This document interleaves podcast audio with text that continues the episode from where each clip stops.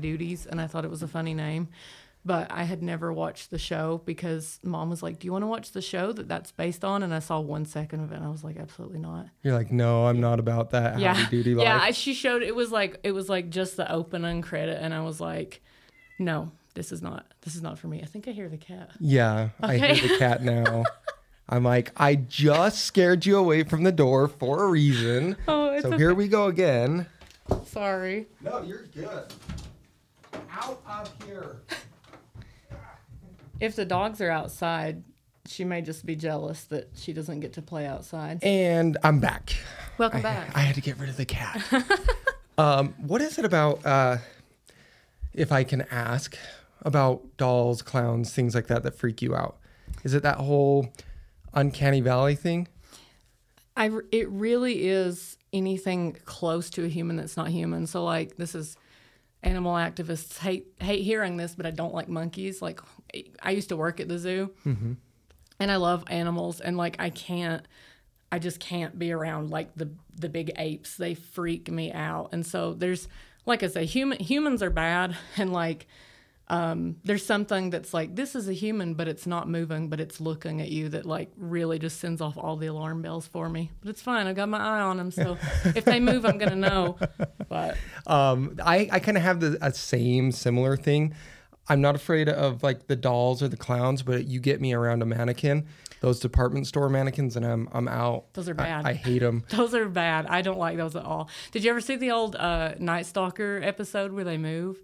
Oh man, I think so. You would have to kind of remind me. That's It was just the old show in the 80s called Kolchak the Night Stalker, and it Uh-huh. was like kind of the X Files before the X Files was around. Okay. But I don't, I couldn't even tell you. I just know that the mannequins in the store moved and they were murdering people. Oh And my I- God. Yeah, I watched that at like eight years old, and I was like, well, new fear unlocked. so yeah, no kidding. So I I had another like uh, experience with mannequins and stuff, and it was a stupid Disney show that freaked me out. For the life of me, I can't even remember the name of it, but it was like Come to Life or something like that, and I was like six, and that scared me. And then the Wizard of Oz two had the um the Queen in that. Rem- she was kind of like mannequin esque, and she would like Oh exchange yeah. her heads. Oh yeah, yeah, yeah, yeah. Oh yeah, no, that's awful. That's, Yeah. that's not okay at all. it was totally creepy. Um, well, Alex, welcome to the podcast. Um, I asked you to come out on this because I find it highly interesting that you have this whole artistic realm that you kind of participate in, and I don't even know what to call it other than like Mad Max Doomsday cosplay. That's that's pretty appropriate. People who go to Wasteland, which is just one of a plethora of worldwide like post-apocalyptic events, would call it like being a wastelander. Um, I don't like conform to. It's all about Wasteland Weekend. It for me, it, it is. It's it, it's the apocalypse. It's like Mad Max apocalypse. So yeah, you're pretty accurate. Yeah, and I mean, if anyone here listening to this, you can go on Alex's Instagram. What is your Instagram handle? It's the old Haifisch, H A I F I S C H. I didn't make it easy for people to find, but yeah. Oh, you don't want? Do you not? No, want, oh. no, I, I just, I wasn't, when I made it, I wasn't thinking about it. I also have uh my drag page, which is, um, I mean, all of the stuff that I do is apocalyptic. There's a few exceptions, but that one is Randy Rockatansky. So that one's probably easy for, easier for people to find. Oh, really? I didn't. Oh, I do remember you were doing like the. Would it be considered drag king Mm-hmm. then? Yeah. Yeah, I I seen a few of those um, in the past. I totally that went over my head that you were still doing that. That's I'm, I haven't. There, um, we'll have to talk about the accident. But yeah, I, I currently don't do it much because I have an eye injury and stage lights oh, really bring out the really worst. bring out yeah. the worst. I, I, yeah, I'm afraid I'm gonna fall off stage one day. So Ooh, that's terrible. it's all right. So when you get on her Instagram page and you look through this stuff, like it's literally like, like she said, wasteland, apocalyptic, um, dress up. But they do. You and your husband are into this, right? Mm-hmm. You guys both do an amazing job, and you also do vehicles that I've seen, and it's just really like interesting to see this stuff. And you guys go out to the salt flats mm-hmm, and mm-hmm. everything. What kind of got you into participating in this type of subculture alternate hobby. Um, That's a great question because I I always and you know this, I always like skew toward the weird and the scary and like um, costuming in general. Um, and I was just into Mad Max on my own because you know I have no friends and no social life, and that's actually how my husband and I met. Um, I had a Mad Max wallpaper on my desk at work, and he saw it as he was walking by and was like, "Okay, I have to talk to this person." Um, and he's so like, he's funny because he was like, So I see you have a Mad Max wallpaper. And I was like, Do you know about Wasteland Weekend? And he was like, No, I've never heard of it. He totally knew it. He was just trying to get me to talk, and it worked. Um, and so, like, since I had somebody that was also like he's a, he's a loner. He he lives in his head and doesn't come out often. But with uh, with the both of us like into it, then we were like, okay, let's start making stuff, and we just started making stuff. Um, he had had a beetle before, sold it, and it was just like a regular. It was a cute little yellow super beetle. Um, but when we got together, he had access. Like we saw a listing for another beetle, and I bought it for him, and we turned that into the the the scary beetle that you that they, you can see on Instagram. Yeah, is that the one you just sent to me not too yeah, long ago yeah. that you guys are customizing? Yeah, and it's I mean it's far from finished, but yeah, we um we and our friends like the the whole the whole thing with I guess the what you would call the wastelander like vibe is if it's rusty, if it's dusty, if it's junk, it's precious. And so um cars specifically like looking for the old junkers, looking for the rust buckets, like um, it's it's uh, like a I guess you could call it like an anti-materialism thing because we we like materials, but we like everything that everybody else thinks is trash. Yeah, so one man's uh, trash is another uh, man's treasure. That old saying. Yeah, exactly. Yeah, that's. Did you um? So growing up, did you were you were really into Mad Max, all that, like the old school ones, or were you more into this new revised? uh, Mad Max that they've released recently? Um, my dad what watched Mad Max every time it came on TV, and we only had TV half the year, so it was like you know a special occasion. But I remember um, mom used to call him my dad Raggedy Man because Tina Turner calls Max that. Um, in in Thunderdome, and so I always knew my dad as Raggedy Man, and I was I was like, where did that come from? And then when I watched the movie as an adult, I was like, oh my god, it was a Mad Max thing. I had no idea. um, so like, my husband could probably like recite all of the scripts of all of the Mad Max movies. I haven't seen the older ones in about five years, but when Fury Road came out, I went to go see it just like on a whim and fell in love, fell so in love. Um, and I also was really, at the time, well, I guess about five years before that, I was really into Fallout New Vegas. Like that game to me is in the top games of all time. And so I was already kind of like, I wrote a lot of, I'm gonna say this on on recording. I wrote a lot of Fallout New Vegas fan fiction and was super into that community. So when Fury Road came out, it was like another chapter of like, oh, apocalypse media.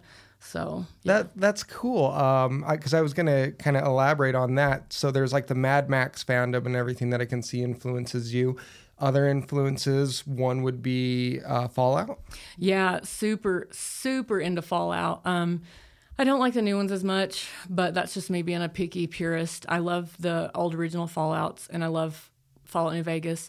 Um, there's a lot of like zombie apocalypse media that I think a lot of Wastelanders also like. If you're into Mad Max, you're also probably into zombies. Um, so there's a lot of crossover there. And um, we actually won at the very last zombie prom. We were crowned zombie king and zombie queen. Oh, dude, so it was awesome. very yeah, it was very fitting. Um, but yeah, I uh, so there's there's like zombies and there's like dystopian. A lot of people who are into that are also into like cyberpunk and that like retro futuristic stuff, which I am as well. If you again, if you've seen the drag, like I have some retro futurism um, influences there too. So, but Pure Wasteland is very skewed toward like Mad Max tribal like people living in tribes and creating their own tribes, and that's that's a huge part of the culture. Did you ever see that movie that came out? I think it was in the like 2009, 2008 called Doomsday. Did you ever see that one? That's one I think you'd really enjoy. You should check it out. I Um, will. yeah, I'll. Uh, I think I actually have an extra copy of it. I might be able to just get you as you leave. But um, that's a really interesting dystopia, apocalyptic movie that has like obvious influence from the Mad Max era and everything like that. So I'll shoot that your way. And so in your drag king stuff, you really incorporate a lot of the apocalypse wastelander stuff as well and perform on stage what how do you perform on stage with that is it singing is it um I I am totally down to sing. Um, I've been a little picky about singing because. Oh, this is going to sound so elitist of me. I don't like to sing when people don't have good sound systems, if that makes sense. And that makes me sound like a diva, but I mean, I am doing drag, so maybe I am a diva. um, but a lot of it's lip syncing, a lot of it's just like, um, I don't know. Have you ever been to a drag show? yeah yeah, just a lot of it's like interacting with the audience. And that gets really different when people have been exposed to like RuPaul and they think of drag as like super poppy pink Barbie like um, that's what they think drag is. And then you then you have me coming in in like gigantic combat boots and like huge leather armor. And I mean I absolutely terrify people. Like there's moments where I'll get dressed in like a hotel room and then walk out to the car and everybody scatters because I look like an absolute maniac. And I love it. That's my favorite. but, so yeah, I think that for me, I wanted to because I, I I love the apocalypse and I love like dystopian stuff. Um, I I'd like to say I have a lot of interest, but that's like one of the core like f- features of me is is that like um, hobby. And so when when I was thinking about what would a drag persona look like, absolutely 100% immediately was like, yeah, apocalypse. And uh, so Rockatansky is actually, and I've only had like two people know this. Rockatansky is Max's last name. So my drag king has the same last name as Max from Mad Max. oh dude that's awesome Yeah, yeah. People are like, "Are you from Poland?" And I'm like, "No, no, no, no, no. This, it's it's from a movie." And and then they just, yeah. Anyway, so question for you because i don't know how long you've actually been doing the wastelander stuff you said you started that around 2016 with Alan. 2016 with Alan, you both just kind of were like, let's let's give this a go. Mm-hmm. Because before that, the way I came into contact with you is you were doing um oh uh, Pinup stuff. retro pinup Yeah. stuff. Yeah, I um. Sorry, what was your question? Do you still enjoy the cutesy side of that stuff? Do you still do the pinup modeling and things of that nature? I absolutely enjoy it. What I think that I learned through like since then I've had a lot of trauma therapy. Um, I think that I learned that it's um, getting hyper feminine is a little um, I wouldn't say triggering because that's too strong of a word, but it feels oppressive. Like it feels like this is what I'm supposed to be doing. And I love it. I love the looks. I love um, the dresses. I love car culture. Um, but at some point, it's just like this. This feels so limited. And I mean, I I don't believe in binary genders. I think there's a whole spectrum out there of like how you can express yourself. Um, and I didn't even know that drag kings existed. But again, through through therapy and years, at some point I was like, let's try out the manly scary version. so I do. I go to pinup. Um, I mean, I go do pinup things. I go to car shows. I just don't post it on social media as much because it feels like a a thing I do for me now. If that makes any sense. So No, that does. so yeah. So with the Wastelander stuff, is that a year long adventure where you go to different shows and things, or is there one big event that you're pre- prepping for every year? It's the one, and it's in like ten days or something. it's um not next. It doesn't start next Wednesday, but the Wednesday after that. and where does this take place at? In the middle of nowhere in California. It's about a ten-hour drive Oh, really? from here. Yeah. and it's just that community from all across the United States. From across in- the world. Oh, yeah. across the world. Yeah, we have we have friends that come from Germany to that that we met because they were in Utah. But Oh, wow. but now that now, now they're back in Germany. But yeah, all over the world. It's like um the thing is a lot of people compare it to Burning Man in a way because you're out in the desert doing your thing. Um, and there's lots of like drinking and nudity and all that stuff, but it's so different. And I've never been to Burning Man, but it's so it, there's so many ways it's different. But if you're thinking like big desert gathering full of like artistic stuff, then then they do have that in common. Yeah, that's that. It sounds really intriguing. Um, God, bringing up Burning Man, God, you got to feel bad for them this Oh. year, right? Dude, do I? Well, I, I guess you don't have to. I just I see news articles. I didn't really dive deep into it, but they got like flooded Logged out. I'm I'm I remember I like seek the apocalypse. So when bad things happen to people like this, I'm like, ah, it's the world ending. Told you, you weren't prepared. I do I do have some I do have compassion for them. And like when I heard that people were late because they were just walking out, I was like, bro, have you never read a survival manual? Don't just walk off into the desert. Like that's how you end up dead. So there's there's a small amount of alarm, but also a large amount of glee, which makes me sound like a bad person, but No, I, I I find it interesting because you just said um, survival manuals and stuff. So, along with the artistic element of Wastelanders, do you dive deep into the actual practical um, implications of the apocalypse? I I personally I think I fall somewhere in the middle.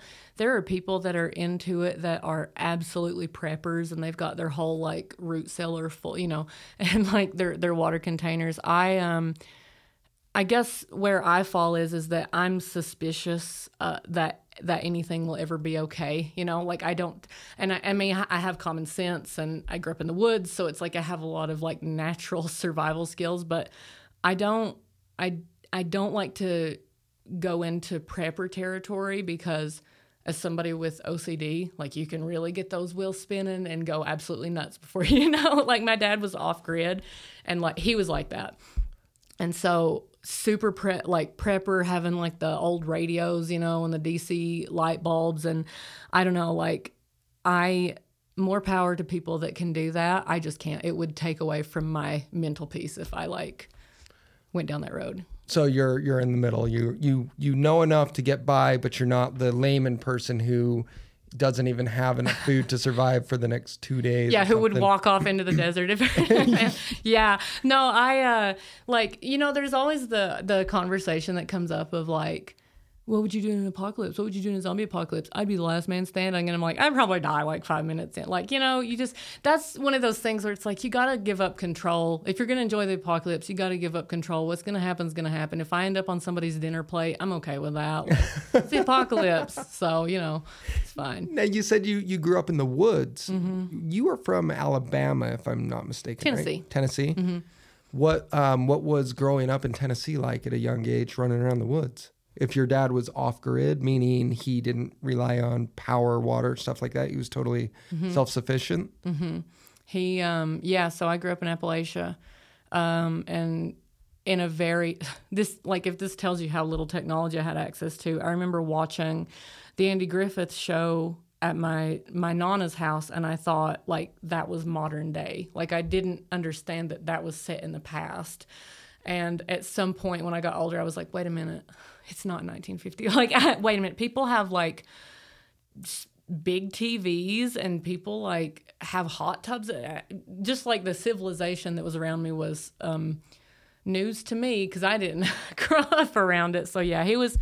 My dad was, um, if you can imagine, like um, just a old uh, ZZ Top beard having hermit in the woods that like shot his own meat and grew his own garden and had his own spring and did not want to rely on anybody for anything. That was my dad. So I had to grow up around that. He was also a felon. So so I had like tattoo artists named Lefty as my babysitter and things like that. So it was Really? fun. Yeah. That's was- interesting. I, don't. I don't think a lot of people out, especially on the West Coast, even grasp the concept of Appalachia and how backwoods and rundown some of those areas can get. I uh, last September made a trip, a road trip back to West Virginia, and you get in some of those small communities that have been devastated by their economy and things, and I remember we were like driving down this road and we're like, all this stuff's abandoned. It's not abandoned. People are living in these. They don't have power. They, and it's like the actual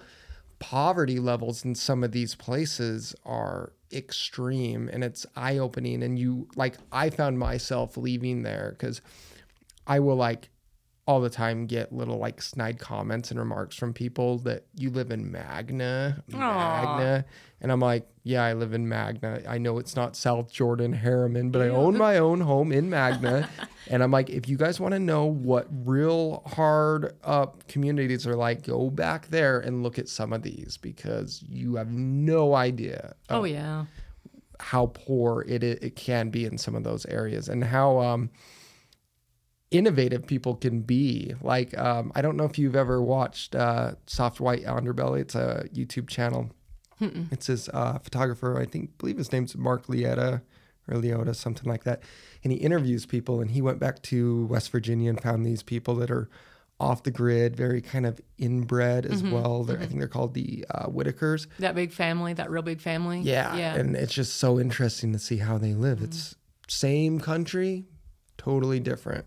It is. I um Alan Alan it's funny you mentioned that about Magna because I remember moving out here, which and now was a million years ago.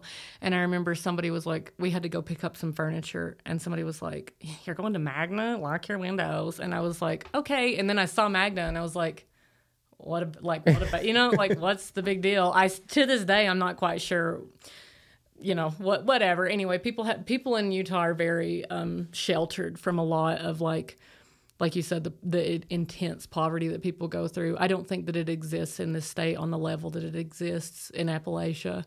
Um but yeah i uh, that's how i grew up. And uh yeah it was it's wild because now when i go back home like all of the hospital i was born in is closed. It's abandoned. The school that i grew up in abandoned.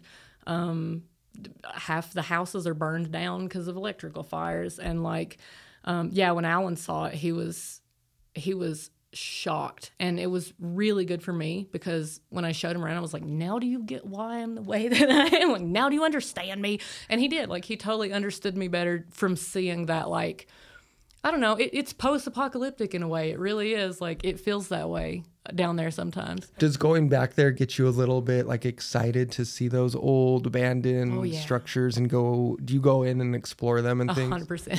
Yeah, yeah, that's my jam. I think anybody, I think anybody who's into wasteland is also a little bit into urban exploration, and not that I would call that urban exploration, but yeah, we, we, uh, I was pregnant, and we broke into my school, another elementary school that closed down.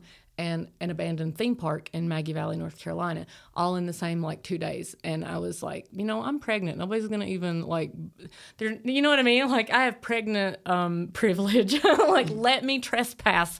And it was awesome. It was so fun. It's very different back there too. Like the urbex community and all of that abandoned photography and exploration has blown up on in the past like five, ten years due to Instagram, Facebook, all that. And it's interesting how different it is from West Coast to East Coast. The structures, the quote unquote rules. I've always found back east it's way more lax. West Coast, you get caught. It's like they're charging you. You're going. You're they're gonna hit you with the book. East Coast is like, eh, yeah, it's an abandoned structure. You- Yeah. just be careful, and then there's snakes. no, it's true. It really is true. And and like a good um a good rule of thumb, at least like say in my area, is have somebody with you who has the native accent because if they hear what they perce- what they call a Yankee accent, they're gonna be pissy. But if they hear somebody like me talking, they're oh do whatever you want. But yeah, I what shocks me is um how if you leave a structure in where I'm from, if you leave it to its own, in about two years it's gone, like it's overgrown and it's covered in mold and moss and rust, and uh, it's very dangerous at that point because it's like a sopping sponge, you know. Out here, there's like ghost towns that have structures built in like the 1890s, and I'm like, how is this still here? Just because it's so like the air preserves it. It's wild to me. Yeah, I think it would be um, due to the whole fact of Utah and a lot of the West Coast low humidity, where the East Coast you have high humidity. We went in uh, when we went to West Virginia. We went to this hospital called Trans Allegheny, and it's just massive complex. And I remember going through some of these places because we bought the like special photography pass that let us go wherever we wanted. Nice. And I was like, is this stairwell going to like the concrete's cracked? There's mold, and what am I breathing? All this Yeah. stuff gets my alarms kind of going off. But I also had a heyday because it reminded me. I was like, right now, I feel like I'm in the Last of Us video game. I was gonna say, have you played Resident Evil Seven, the one with the mold and I haven't played that one Dude, yet. it's scary as hell. And like it is that it's like a rotten, rundown, like swampy house. And like it just gives you the ick. Like there's an ick about that part of the country being in those and not only that but like yeah am i going to fall through a staircase is a raccoon going to land on my face from the floorboard above me like it is so unsafe wear a mask if you're going to go Oh yeah, there. it was it was funny because I was um, COVID. COVID was one of those times where I was, and I will admit it, almost utterly terrified by what the media pushed on all of us, but also kind of intrigued and interested because I've always been into the pandemic apocalypse films such as Outbreak, Contagion, things of that nature, and I was like, and that Doomsday movie I told you about. So I was like, this is gonna be kind of fun. It's like an experiment, and we'll, we'll see if it actually plays out like the movies. And I remember part of me would wear these masks just because I was like You playing a character. a oh little yeah bit. yeah And like I would, I had like P100 filters on, and you knew what they were, and I was Mm-hmm, Yeah. like, oh, Alex is cool. I wore I wore these those too. are. Yeah, I, I wore those to like every like in the first two or three months because I have to, I had them at work. So like I, I was like I'm gonna wear these to the store. Like ain't ain't no germs getting through here. so yeah, I know people at people at work were always giving me hell, and everywhere I went, I just I felt kind of like I was having a fun time because it was like playing dress up a little bit for me. I was like, you should get yeah, into wasteland. You'd be perfect. oh yeah, it, it was totally cool. Did um did COVID bother you at all when that all came out, or were you kind of like, mm, I there are things that I'm going to say that pe- like if anybody's listening they're going to be like what a psycho but that's okay. Um I was and Alan, I'll just lump him into. We were disappointed by COVID because and I'm not speaking for all wastelanders when I say this, but I think a lot of people who are into post-apocalyptic stuff um, see that the train on its tracks of society right now is not on a good path. It's not doing too well. And like, if we can push it off and like do something different, we really should. Like, we should be doing something different. Um, and so when COVID happened, I, I there was some worry. I'm I'm not so germophobic. Um, so there was a little bit of worry of like, oh man, I'm going to get this disease and it's going to kill me. But I guess I'm just reckless because I was like, meh. For me, the fear was like, are people going to like are people going to take this as like I don't know. I, I don't want to say wake up call because that sounds so cliche, but where it's like, are we going to do something now? Like, are we like we have a pandemic? Are we going to do anything? And then nothing happened. like Yeah. there was a there was a nice few months. I'm sure you remember where um, people stopped driving and the wildlife came back and animals came out and like all of the water in Venice turned blue again. And it was like see see th- this is good. We're and then eh, and so uh, yeah it was a disappointment in the end. But during the time I was I was just hopeful.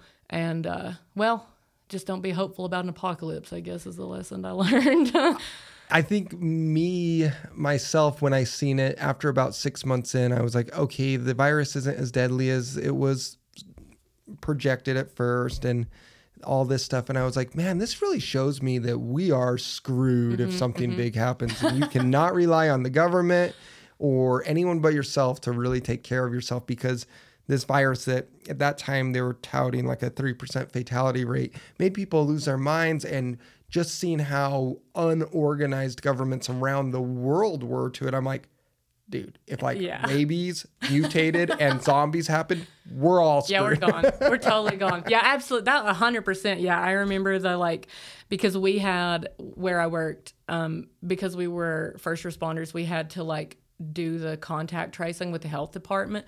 Nightmare, nightmare. I would rather file books through the Dewey Decimal System than deal with that again. And I was thinking like, this is futile. This is a joke. You people like, yeah, we're we're done. If it's a pathogen, we're done.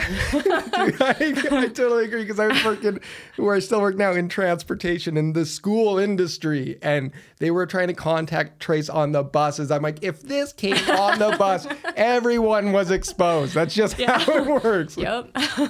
Yep. Oh well. I mean, at least we know now. At least we like know not to like get our hopes up if if the fungus comes uh, to life or whatever. so yeah. Um, what brought you? Because you said so. You you grew up in Tennessee in this non-traditional uh, lifestyle. What brought you to Utah of all places, or did you go somewhere else first? Um, I was so I was taken out of my home and put into foster care when I was 15, and I aged out of the system there. And that time I was in 17 different foster homes in Tennessee, all over the state. And so if somebody's like, "Oh, I know Blah in Tennessee," I usually know what they're talking about because I was just moved all around. Um, and when I was 18, so I had this caseworker who she was a very nice lady and she was very posh and she was so cool and I just wanted to be like her and she would always talk about do you watch what we do in the shadows Yes. you know how um, Laszlo says Arizona? Mm-hmm. She she would talk about Arizona all the time and how like nice Arizona was, and I was like, I want to go out west like that. I'm uh, okay, and so I tried. Like for a minute, I tried to like stay in college and just no support. Like when you're in foster care, obviously. Lots of poverty in my family, lots of mental health issues, and I was just like, eh, screw it, I'm going out west. And so I chose Utah literally because my friend was like, "There's jobs here," and I was like, "Oh, okay." like I was, I was 18, so I was very like n- non-committal. But I just, I grew up with westerns. I grew up with like seeing Monument Valley on the TV every now and then, and like, yeah, I just. I was like, yeah, that'll, if I go far enough away from my problems, I won't have any. And uh, that part wasn't true, but the rest of it, like, I really like, I like the West. It's, it's uh, like a different planet to me. So, Definitely. And then, so when you came out here, what kind of, because I know you as being, and it's like you just recently posted something in the change of career, but I know you as kind of a background I used to have as well as an EMT. Did you jump into the EMT stuff right as you came out to Utah or? Sort of the job um, that I was pointed towards, which, like, for an 18 year old, I thought it was so cool, was working for CBI security. And it's so weird because I, I literally was just told, oh, they'll hire you even though you have like, you're 18 and have nothing. And um, my aunt is a security guard, my older sister is a security guard, and my grandfather was a security guard. And I had no idea about any of that until later. So I was like, wow, it just must run in the family somehow. And then it became like doing security jobs, and then I did teaching, and I, I have ADHD, so I do everything. Um, but like at some point, I was like, you know, I'm really good in a crisis, and I've seen some dead bodies. I should probably learn like what to do with that. So that's that's when I like chose EMS, um, and I love it. I love EMS, and I miss it. Um, this year will be 11 years of me being an EMT, but And are you, you're an advanced, right? no, Oh, no, I never basic. got it. Yeah, I was a um, training officer, and and I have my instructor certification, so I can I can teach it. But Gotcha. yeah, most of the places that most of the places that you go that aren't on a rig get real weirded out when you bring up meds and needles and they don't want to deal with it. So most of the places you go outside of like working for a county, they're like, no, we just want basics. So, Yeah, no, I totally understand that because I used to work up at uh, Kennecott as yeah, up there. yeah, I would love to go up there. Like I was never, I never worked in that area, but ah, that'd be cool. Mines are cool. Yeah, th- it was definitely interesting, and I had a lot. I got a lot of cool experience up there. Um, but the one thing that sucks about EMS, and I, I miss EMS as well. It's I love how everything is kind of different and how you're going into these situations, but sadly, and I don't know how this reflects broadly across the nation, but in Utah, if you're not working for a fire department, you ain't making shit. Yeah, you. Most of the EMTs I know that have a living wage work about seventy hours a week, Yeah. and I just can't do that. Yeah, that's what. That's why I left. I mean, it literally came down to like, I want to be in my son's life, and I don't want to be working seventy-hour weeks anymore. So I need to go do something else. I, I don't blame you at all because that's kind of what I was doing. I was up at Kennecott and we were working like our wage was that of crap, but there was so much overtime that was pushed on us that we made pretty good money. Mm-hmm. But I was like, I'm working 16 hour days up here. Mm-hmm. I'm watching people go home and come back, and I still haven't got off.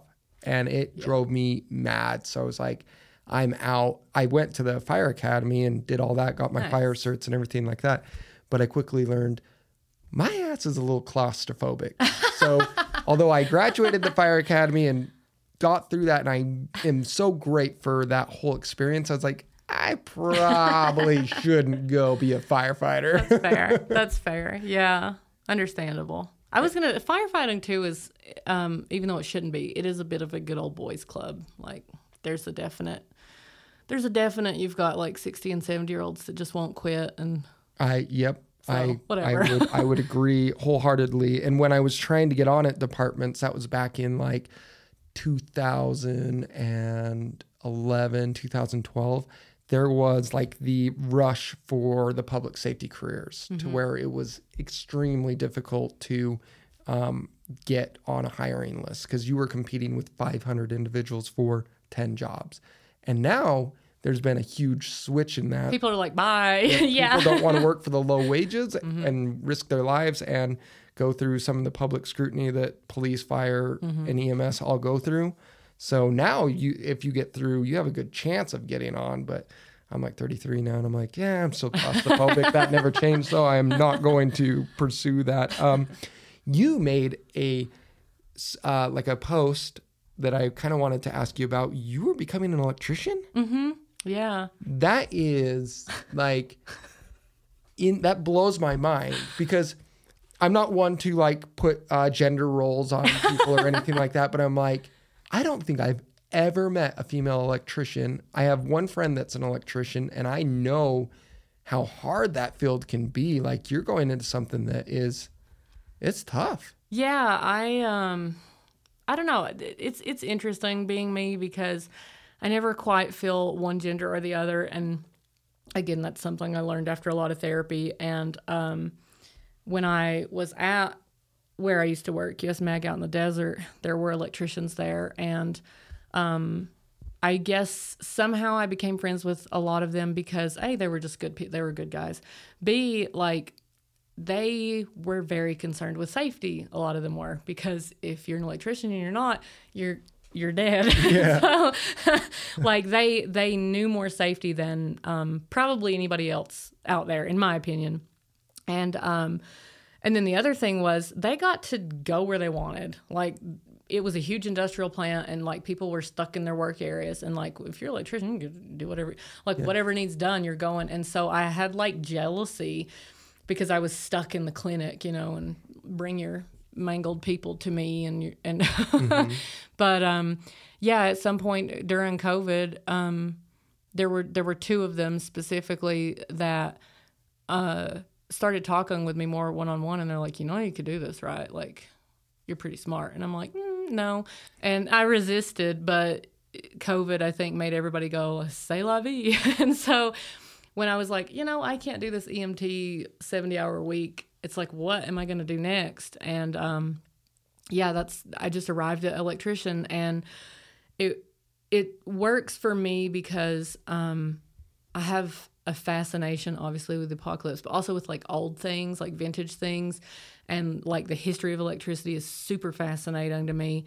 Um, and luckily uh, we live in a time where I can say I want to be an electrician, and there's probably so many people that are like under, but they're not going to say it out loud. I mean, they might, but they haven't yet.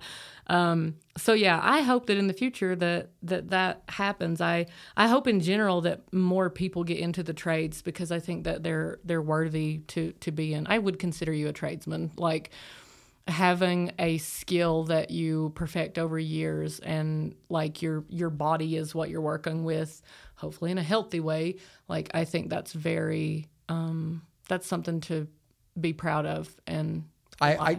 I couldn't agree more, and I, I definitely am with you. Like, there are so many trade jobs out there that, for lack of a better term, are kind of just shit on. You know, like, oh, you're a plumber, you're an electrician, you're HVAC, you do this, you do that, and it's like, no, those are trade jobs that are highly skilled, highly educated individuals that in schools, at least when I was in school, they didn't push any of that on you. You you go to college and you go get that uh, degree, and that's where you get the money. yep. And then COVID happened, and we were shown that all the office jobs were that of crap, and the tradespeople are the ones that were keeping this, and just the average worker themselves out there, the food handlers, this, that. The blue collars, yeah. Blue collar is what this country's based upon, not the people sitting in the desks. I totally agree. And and again, that's one of those things where I was like, it's gonna it's gonna turn around. COVID and it didn't. But maybe we'll still get there. But I I have a huge respect for for those type of jobs and and I, I would consider EMS that. Um it's just again, what how am I gonna eat? But um yeah, I don't know. There's something and it's it's intimidating. Electrical's intimidating. But when I was in school, when I was in high school, I remember looking at the tech school and one of the teachers was like, "Oh yeah, that's where all the dropouts go." And like there were kids outside the building smoking in front of the teacher and it was kind of like, "Oh, that's where." And I don't know, I, it's it's so sad that that's how that's how it is. Hopefully that changes, but Yeah, I, I hope so too. I think there are other like I don't I've never been there, but I hear like in Europe and stuff, like especially like Germany and things, trades are really pushed in the high school systems over there. And I hope that and I think it's getting better. I think people have kind of woken up to the fact that you need people to fix things around this nation. yeah, I hope so. I think so and I hope so. and the intricacies of some of these trade jobs um, you were talking about how like the history of electricians and electricity itself like I, one of the things I love when I go through some of these abandoned buildings that I've been through is looking at all the old wire work, all Yeah. the old knob and tube wiring and these panels and just all this stuff. And I'm like, someone wired this whole place Yeah. back in the 20s. Like, this is amazing. How did people do this? Yeah. Um what does the path to an electrician look like for you? Because I know there's like steps you have to take, right? Before you take that exam that I have heard is on par with the bar. Like Yeah. it's supposed to be extremely difficult. the fourth years at, at my school seem to stress about it. Um, it's uh, it sucks for me because uh, to go on my my feminist rant, if you are a caretaker of a child, which men are hardly ever the primary caregivers, because I'll tell you why. In our family, um, Alan makes more money than me. He always will make more money than me, and he's very skilled. And so, I mean, he deserves to make a lot of money. But it's like I can't go out and work and leave him with Ender because I'll be making EMT wages. And um, so, for me, I you have to do school. You have to have a certain amount of hours of school and training. I think it's like seventy-two a semester or something. Um, and then you also have to apprentice. So you have to have your apprentice hours in. And with me, with having Ender, it's been when can I work? Because he just started kindergarten. Um, we'll pay for a daycare. Okay, that's about eight hundred dollars a month. Where am I going to get that? so like, it's it's a rock and a hard place. But I finally found um, an awesome boss. Like he he runs his own company. He's a master electrician. He's so smart. Like man i just love smart people like when somebody can blow my mind with how intelligent they are that's a good that's good and like he he does and um uh he's only looking for part-time right now hopefully full-time in the future. And so yeah i apprentice with him. And so far mostly it's like very simple things um lots of bringing tools back and forth. And like the thing is a lot of people in the trades when they apprentice and i think this is especially true for electrical apprentices they they have an ego and they don't want to do the grunt work and it's like hey sweep up our mess. And i'm like okay like i don't have a problem with grunt work. I love grunt work. If i can do something to help like i will help. I don't have to have the glory. Same thing with ems like if i need to restock the ambulance i'll restock it. If i need to clean up bodily fluids i'll do it. Like i don't have a problem with like unglamorous work. So yeah apprenticing has been different than I thought, um, but in a good way. Like finding him has been just great. So hopefully, hopefully it keeps being great. Is that a paid apprenticeship? yeah, Oh, it that's is. awesome. It is, and it goes up like most companies, depending on what year you are, and they judge that based off of like what you've learned in school and how many hours you have. So even though I'm in my third year of school, I really am only a first year apprentice because I just started work. Like you can't you can't book learn electric work. like you you can you can read all the textbooks you want. It's not gonna click until you do it. But um, so yeah, the more that the more that you do it as an apprentice, the higher your pay is, and then you journey out, and then you then your life's great, from what I understand. So yeah, Well, well, that's awesome, and it's it's awesome that you're doing that while raising a child as well, because as you had mentioned earlier, childcare has gotten astronomically It's expensive. It's. Like, it's I don't know how people do it. It's like just you you have a kid, you either stay home or like you said, eight hundred dollars A month. a month. Like holy cow! And that, that's on top of mortgage, Cars. cars. Yeah. Everything is so expensive. I almost want the apocalypse I know we need an apocalypse. this is it'll come and everything will be cheap again and most of us will probably die and that's okay. so, you know, How um how does your child take to the wasteland experience? Do you guys incorporate him or have you ever seen I'm sure you have, but do you know the monsters? You know how they have that totally normal cousin that's they're like, "Oh, that poor that poor ugly thing." And that's how that's how my son is. We went to FanX and like um this year it was gosh, it must have been 2021. I don't know. Who knows? Anyway, one year we went to FanX and we had a Wastelander booth, and it was me and Alan and a couple of friends, and we had all of our gear. We had all these weapons. It was awesome, and we make Ender Wasteland clothes. That's my son, and we like he has his own Wasteland weapons, and you know it's FanX. Like Spider Man's there, Iron Man's there, the Incredible Hulk's there. He was over it. He was like, I want to go home. I just want to go home. And I'm like, whose child are you? and so like he he like tapped out and he's like, I don't want to do anything. And so like he'll go out camping with us. And it's like, do you want to do you want to dress up? Do you want to put face paint on? No, I just want to go look at bugs. And like we make we like have like handmade structures. I think maybe you've seen pictures of there's like the big shelters that we have. So he loves camping, but like the the cool, like rad post pot like creepies, he he could not care less. really? So yeah, so like he's funny, and he'll ride in the Beetle. Like when when um, Alan goes out in the Beetle because it's a convertible. Like Ender can stand up in the back. Obviously, we're out on the salt flat, so there's no like and. I don't know. He to to him, what we do is so normal that it's boring. that's that's gonna be so interesting when your kid's like in the teenage years and he's like, Oh, my parents. yeah, mom, stop wearing your stupid costume.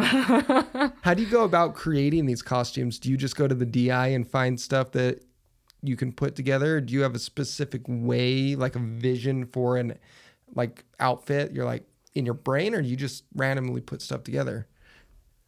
Um, I'm a, I'm a, I don't even know how how you would say it. I'm very good at like visualizing a character and what they would wear.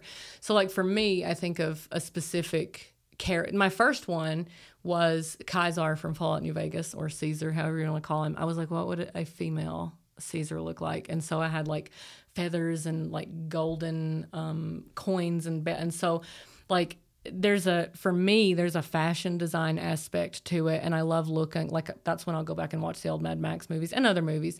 And even things like um like horror movies that have really um flamboyant characters in them because you can wear wasteland casual you can just dirty up a t-shirt and a shorts but that ain't what it's about. It's about going all out. You want to like you want to wear like big theatrical at least i do like you want to look ridiculous. you want to look like it's the end of the world and you're on top of the world. And so I'm very good at like visualizing it. And Alan is very good at like, oh, we could make that with this, or we could use this piece. And a lot of it is this thrift stores. They used to be my refuge, and now they're just as expensive as Walmart used to be. Like, ugh. Anyway, It's the truth. just let it all just let it all come crashing down already. Anyway i was gonna say um thrift stores are good. A really like i think the holy grail to us in the salt lake uh, costuming group is nps like that's that's where you go to get weird shit. Because i don't know how to sew. Like i i can hand sew if i must and you don't want me doing it but like um wasteland clothes are like welded together um, riveted together. Like they're not always sewn together. Um, if you're good at it, go for it. But again, we we hardly ever sew. I use E6000. That's how I sew. So, so like there's um, it's a lot different. When we showed up, I remember the f- first year we went to FanX, um, and that was around the time that I met Missy Moody as well. Like there were people just so confused. They were like, "How did you how did you do that?" I'm like, "Why is this held together with wire?" it's like because it's the apocalypse. But cosplay, I think, is so um, and in this state, it's like so heavily reliant on the theater community where you have these like amazing like uh, artists who can sew really well. Um, and and there are people that do wasteland stuff that can do that too, but you do not have to know how to sew to make a you have what you have to do is get your clothes dirty.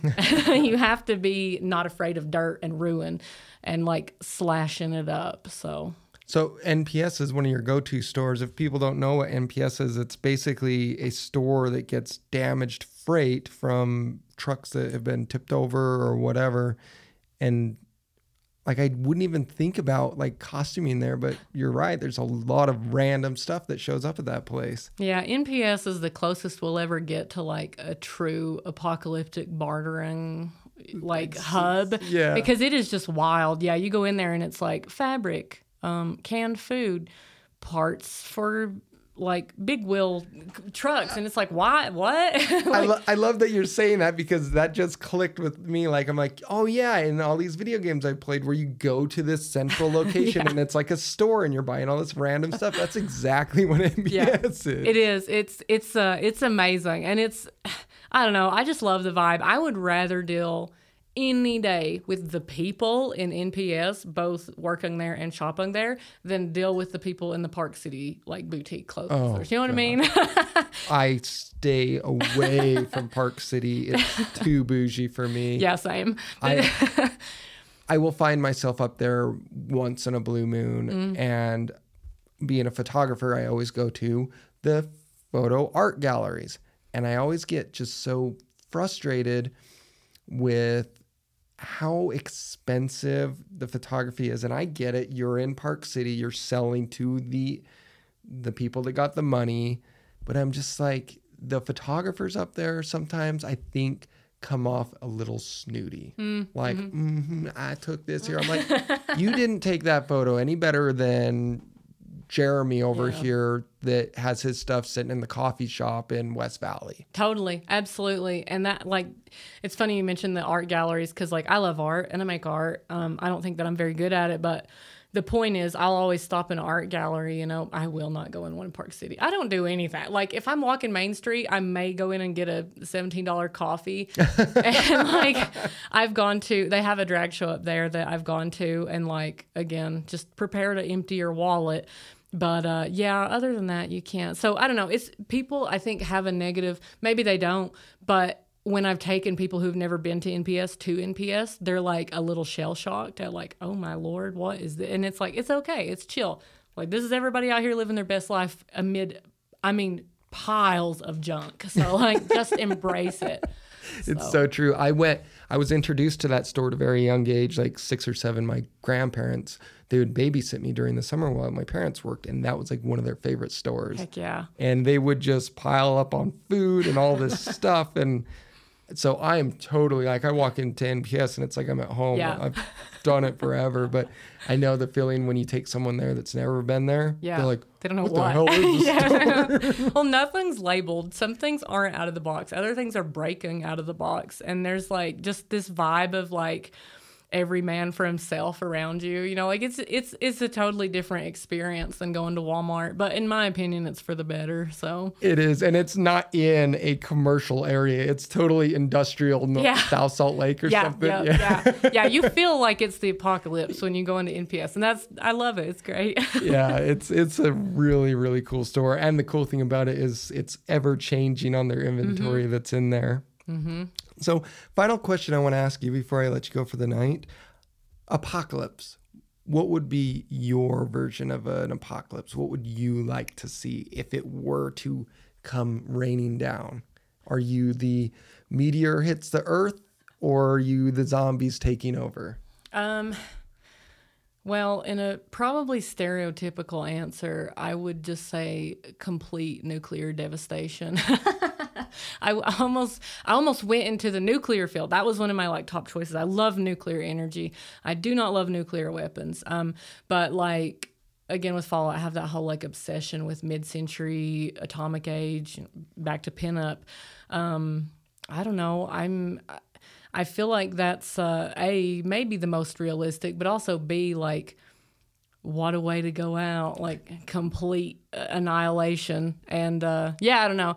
But i my my hope for the apocalypse is is that it's not an apocalypse. It's that it's like getting back to basics because i i feel like humanity needs to do that. One of the one of the nicest things about being a wastelander is you you find a tribe or you find multiple tribes and you your friends are part of tribes. And like there's an identity in that that like a lot of a lot of normies in the modern world i don't think that they have and maybe they find it in different places not that our like tribes are better than other you know pe- people other people's tribes but it's such a strong aspect of wasteland where it's like your tribe is your family and um I, I like I said, I, I feel like I feel like that would help us out a lot. I feel like that would help us out a lot as a society. Maybe not. Maybe we go back to fighting, but I mean we're fighting now. Um, but yeah, I don't know. Just I think that my hope for the apocalypse would be that it brings people together. Did you um, saying that you're? I, I love your answer, by the way, and saying that you're really into the atomic stuff and nuclear energy. Did you watch Oppenheimer? Have you seen that no, movie yet? I didn't. I watched the Barbie movie instead. I watched it two times and I loved it. No, I didn't. I um, I. I don't like Christopher Nolan's glorification of like I don't what I would perceive to be some pretty negative spots of human history. And that not just Christopher Nolan. I think in general, I have a hard time with like historical movies because I'm like, mm, did they really like really is there a viewpoint you're not getting here? So, but that's just me being snooty. Barbie was perfect in every way. I'll watch it every day for the rest of my life. that movie got a like a love hate reaction. Like a It lot sure of people did. loved it, and a lot of people hated it. I haven't seen it. I don't know anything about it. I just know that some people were like, "It sucked," and other people were like, "It was good." And I was like, "Not my cup of tea." yeah, you got all these horrific clowns and like dolls in here, but you're like, no, Barbie, absolutely not. That's awful. well, I love Barbie and Toy Story. I'll give you that though. She was good. She was good. Nobody can do Ken like Michael Keaton. He was he was absolutely Ken for sure. So yeah. Do you feel like we're close to an atomic apocalypse, nuclear apocalypse, the whole Ukraine Russian thing? Or do you think that will just phase out and become another one of these long drawn out wars for money? When it first started, I thought that I was like I was more upset with that than than I think I was at co for COVID. Had I not had a son, I would absolutely went over to fight. Like I would be over there fighting now. I like I I and before I had Ender, I was looking into going to um, South Korea to help North Koreans escape. Like I have this like very strong desire to go fight, to go fight people. Um, but when when the the Ukraine Russian war started, I was like, okay, this is it for quite a few months, and then like now I think I've finally. I think the second outcome, what you said, is the likely where it's like this is just going for thirty years, and lots of people will make money over it, and yeah, it sucks. Yeah, it's amazing military industrial complex and the arm that mm-hmm. they have in the hands and everything and money. It's just It sucks. and it's devastating to see. There's a quote I heard. I think it's from a Linkin Park song or something, and it's something to the effect of "When the rich wage war, it's the poor that die," and it's hmm. so true. Yeah. Oh yeah. You s- totally. you see the devastation out there, and you see when they talk to like layman Russians and layman Ukrainians, they don't want to fight. Yeah. They don't wanna who do this would? crap. yeah. Who would? If if you're just living your life and like tr- again trying to take care of your family, that's the last thing. That's the last thing people want to do. But it's always the ones who have the power that make those choices of like, well, guess we're gonna fight. Guess we're gonna start a war. So it's infuriating. It's very true. But My true one last question. okay. Destination of a lifetime for waste landing. Where would it be? Would it be Chernobyl? I mean, I know a lot of Urbex people like that's on their high list, or is there another one out there? Um, I would love to go to Chernobyl, and um, that's just like, dude, I talk about special interests. Like, I could tell you everything that happened, like during Pripyat. I I, I have studied it. like, it is. I am an expert in Chernobyl. Um, but I would also really like to go, and it's kind of it's kind of sucky because they kind of like removed the road and made it not a tourist destination, but Centralia, Pennsylvania, you know, the town that Silent Hill is based on. I would love to go there, but yeah, they uprooted the uprooted the road, and like it doesn't look anything like how it used to look. So That's the town where the coal mine or the coal fires Yeah. underneath are still burning. Right? yeah, yeah, and the road was like, I mean, uh, to me, in my like abandoned heart, it was beautiful. This like lonely road into town, and it's all cracked, and there's smoke. Like that road was like one of my bucket lists, probably I guess the top bucket list, and um, and then the some some dumbass was like, let's just t- take the road up because there's too many people coming in here and graffitiing, and so they did that. but yeah, if I could go back in time, Centralia, I so guess. you're highly educated on Chernobyl and Pripyat and that whole disaster. Mm. What do you think of the was it Oliver Stone that just made a new documentary on it? Someone made a documentary. I'm trying to think of it just came out recently where it kind of goes against the traditional ideas of How it started. how it started and how it's actually not as disastrous as it played out to be. Yeah. Fukushima was worse. Um, I haven't seen that. I haven't seen anything new. I think it's. Let me see if I can look it up real quick. Who did it? I was listening to a podcast that had um, documentary. No, that's the mini series. And see, that's one of those where I'm like, I can't watch this. It's not historically accurate. Kind of like Oh, Oppenheimer. is, is the mini series kind of off? yeah, I watched one episode and I was like, no, ma'am, we're not doing this. We're not going to glorify this and like make a drama out of it. That's just, to me, that's in poor taste. But what do I know? I'm just some bitch. Because they had the.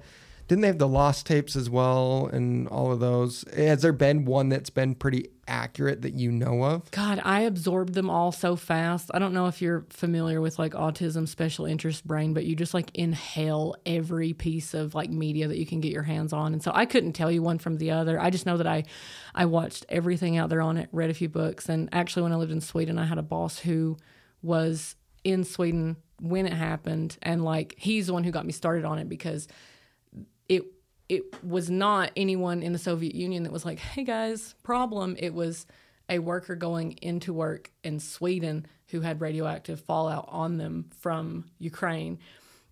That like it was like, "Where's this fallout coming from? Did something happen?"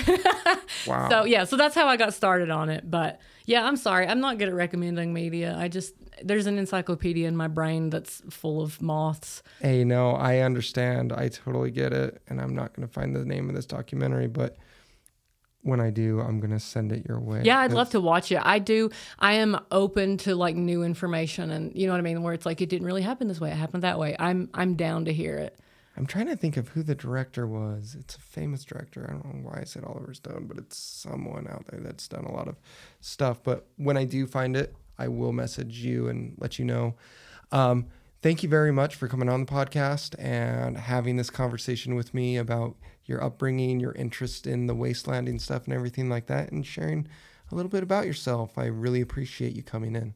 Yeah, thank you for having me. It was awesome. It's awesome to talk to you. Definitely. And as I say in all of these, be happy, be humble, and be kind out there. We'll see you on the next one.